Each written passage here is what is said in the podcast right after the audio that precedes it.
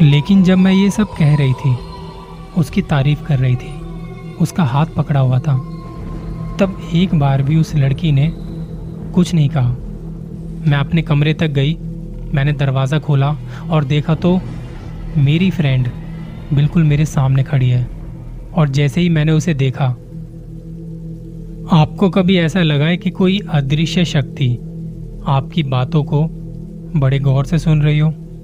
जैसे कि जब आप किसी से बात कर रहे हो, उन्हें कहानियाँ सुना रहे हो, या शायद अभी इसी वक्त जब आप ये कहानी सुन रहे हो।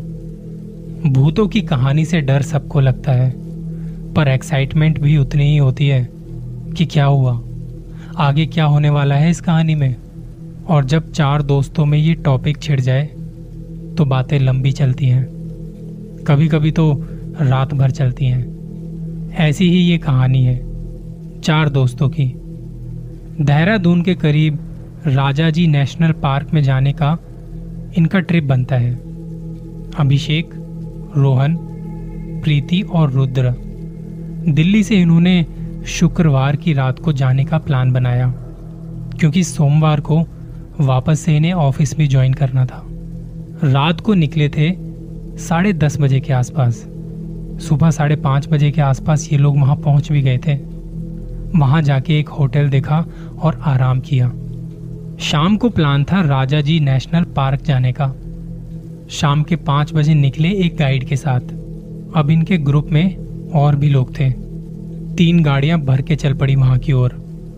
वहाँ पहुँच के सबसे पहले तो इन्हें जगह देखनी थी, जहाँ ये लोग रात बिताने वाले थे। जी हाँ पूरी रात उन्हें वहाँ बितानी थी। इसके लिए इन्होंने पहले से ही परमिशन वगैरह ले रखी थी। रुकने के लिए, रात में ठहरने के लिए कोई सेफ़ जगह देखी, जहाँ कोई जानवर ना आ सके। अब जंगल में रुक रहे हैं तो ध्यान रखना था इस बात का। ठंड का मौसम था। एक जगह देख के इन्होंने आग का इंतज़ाम किया और चारों दोस्त वहाँ घेरा लगा के बैठ गए। प्रीति ने कहा कि, यार, ठंड बहुत है। पहले पता होता तो जैकेट लेके आती साथ में। अभिषेक ने उसे अपना शॉल दिया और वो इन लोगों की वीडियो बनाने लगा। वो वीडियो बनाता बनाता पीछे जा रहा था। उसे पता नहीं चला वो पीछे खाई की तरफ़ जाता जा रहा है। तभी किसी ने उसे रोका और वो आगे आके इनके पास बैठ गया। उसकी साँसें फूल रही थी। बातों बातों में रोहन ने छेड़ दिया हॉरर कहानियों का टॉपिक और उसने शेयर किया अपना एक्सपीरियंस। वो बताता है कि एक बार मेरे साथ ऐसा हुआ था कि जैसे आपको लगता है कुछ है भी और कुछ नहीं भी। रोहन कहता है कि जब मैं सेवन्थ क्लास में था, तब पड़ोस में एक आंटी की डेथ हो गई थी। तो घर वाले नहीं चाहते थे कि मैं ये सब देखूँ तो मुझे दूर भेज दिया, किसी रिलेटिव के यहाँ। जब तक ये सारी चीज़ें ख़त्म नहीं होती तब तक के लिए। उसके बाद जब मैं वापस घर आया तो सब नॉर्मल था। पर वो फीलिंग नॉर्मल वाली नहीं थी। इसी बीच प्रीति के ऊपर कहीं से कुछ गिरता है और वो डर जाती है। शायद पानी की बूंदें गिरी थी किसी पेड़ों के पत्तों से।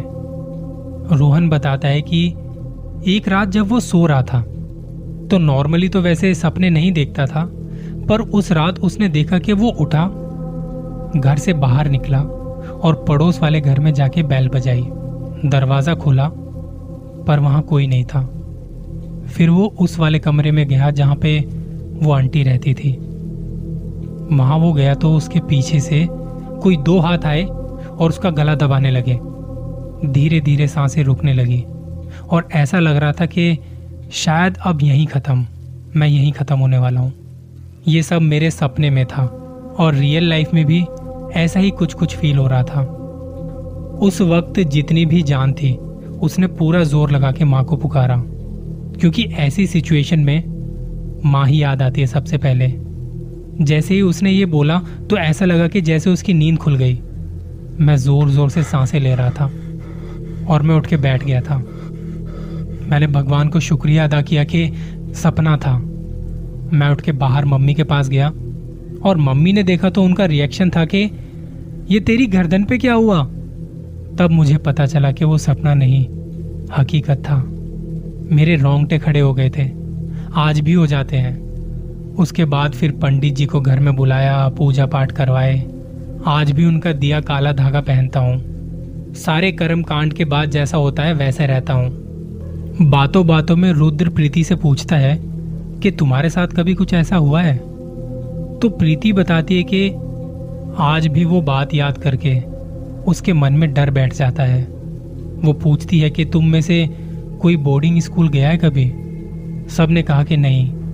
वो बताती है कि आठवीं क्लास तक वो बोर्डिंग स्कूल में रही थी। वहाँ के कुछ रूल्स थे जो बहुत स्ट्रिक्ट होते हैं। वहाँ बड़े बड़े से कॉरिडोर और काफ़ी बड़ा सा एरिया था वो। इतने में कहीं से भेड़िए की आवाज़ आती है और प्रीति वो आवाज़ सुन के डर जाती है। अभिषेक और रुद्र उसे समझाते हैं कि कोई भेड़िया होगा। और रुद्र अभिषेक को कहता है कि, यार, आग थोड़ी कम हो रही है। इसमें थोड़ी और लकड़ी डाल दे। रात भर आग जलती रहेगी तो अच्छा है। तब प्रीति कहती है कि, वहाँ एक रूल ऐसा था कि आप नौ बजे के बाद आप बाहर नहीं आ सकते अपने कमरे से। तो एक दिन बारह बजे के आसपास उसे बाथरूम जाना था और अंधेरे में इतना डर लगता था कि जिसकी कोई हद नहीं। उस वक्त हवा टाइट थी। तब मैंने मेरी फ्रेंड को उठाया, क्योंकि बाथरूम जाना था और वो भी पूरा कॉरिडोर पार करके। तो मैंने अपनी फ्रेंड को कहा कि, तू मेरे साथ चलना।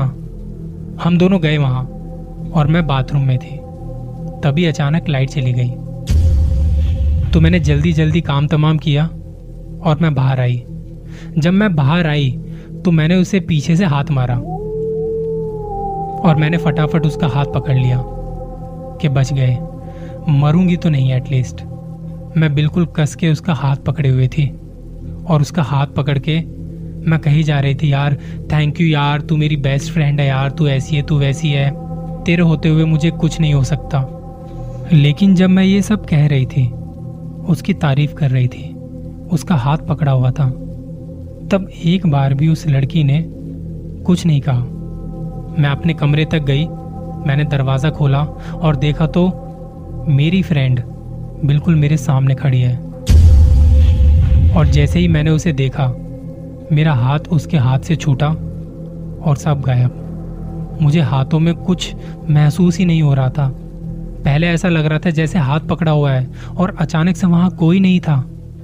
रुद्र ने कहा कि ये चीज़ें जब तक आपके साथ नहीं होती है ना, खुद के साथ ऐसा कुछ नहीं होता। तब तक इन पर यकीन नहीं आता।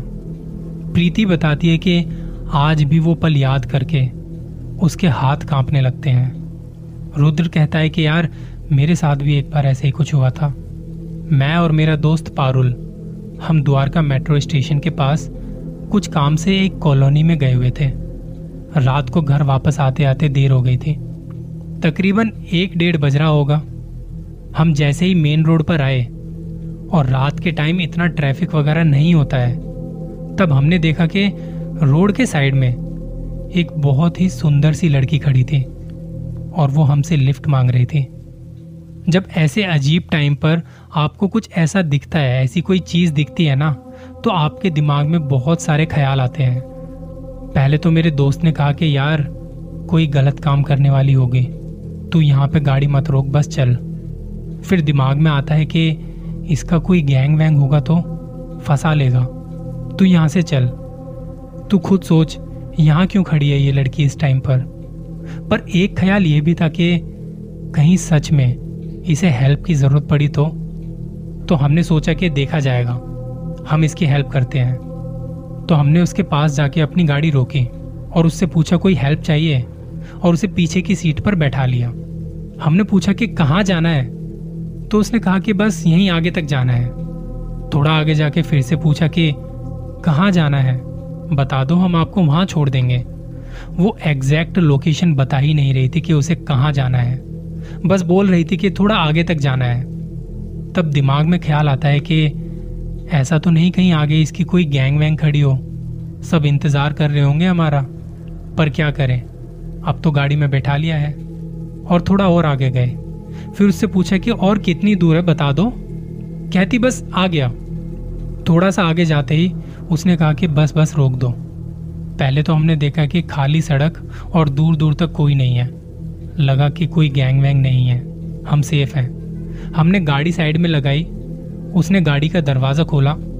बाहर निकलने के लिए पाँव बाहर रखा ही था और निकलने से ठीक पहले जो उसने कहा अच्छा किया तुमने कोई गंदी नज़र नहीं डाली। ये कहते ही वो दरवाज़ा बंद हुआ और वो गायब। एक बार को तो समझ नहीं आया कि हुआ क्या आपके साथ। आपको अपनी आँखों पर भरोसा नहीं होता कि क्या हुआ। गाड़ी से उतरते ही सड़क खाली है, ऐसा नहीं कोई अंधेरी रात है। सब कुछ नज़र आ रहा था। चाँद की रोशनी थी स्ट्रीट लाइट जली थी, दाएँ बाएँ चारों तरफ़ देख लिया, पर वहाँ कोई नहीं था आसपास। अभी तक इस बात को याद करके रोंगटे खड़े हो जाते हैं। ये चीज़ें जब आपके साथ होती है ना तो सारे लॉजिक फेल हो जाते हैं, सारी साइंस फेल हो जाती है। इसे एक्सप्लेन करना बड़ा मुश्किल काम है। ये सब बातें करते करते काफ़ी टाइम हो चुका था। रात के तकरीबन डेढ़ बजने को थे और अचानक से प्रीति की नज़र सामने जंगल की तरफ़ जाती है और वो सारे बैठे बैठे एक साथ देखते हैं तो वहाँ झाड़ियों में उन्हें जो दिखता है, एक भयानक से चेहरे वाला कोई साया उन्हें नज़र आता है, जो बस तैयार था उनके पास आने को। ये चारों एक साथ बैठ जाते हैं और आग में एकदम से सारी लकड़ियाँ डाल देते हैं। एकदम से इतनी सारी लकड़ी आग में जाते ही आग थोड़ी धीमी हो जाती है, और वो साया इनके पास दौड़ के आता है। पर जब तक वो आता है, आग एकदम से तेज हो जाती है, और वो जो साया था, वो इनकी तरफ़ जो दौड़ के आ रहा था, वो अचानक से गायब। ये चारों हिल तक नहीं पाते। कहानियाँ सुना रहे थे ये लोग, लेकिन भूल गए थे कि वहाँ कोई और भी था, जो इनकी कहानियों को बड़े गौर से सुन रहा था। बड़े गौर से।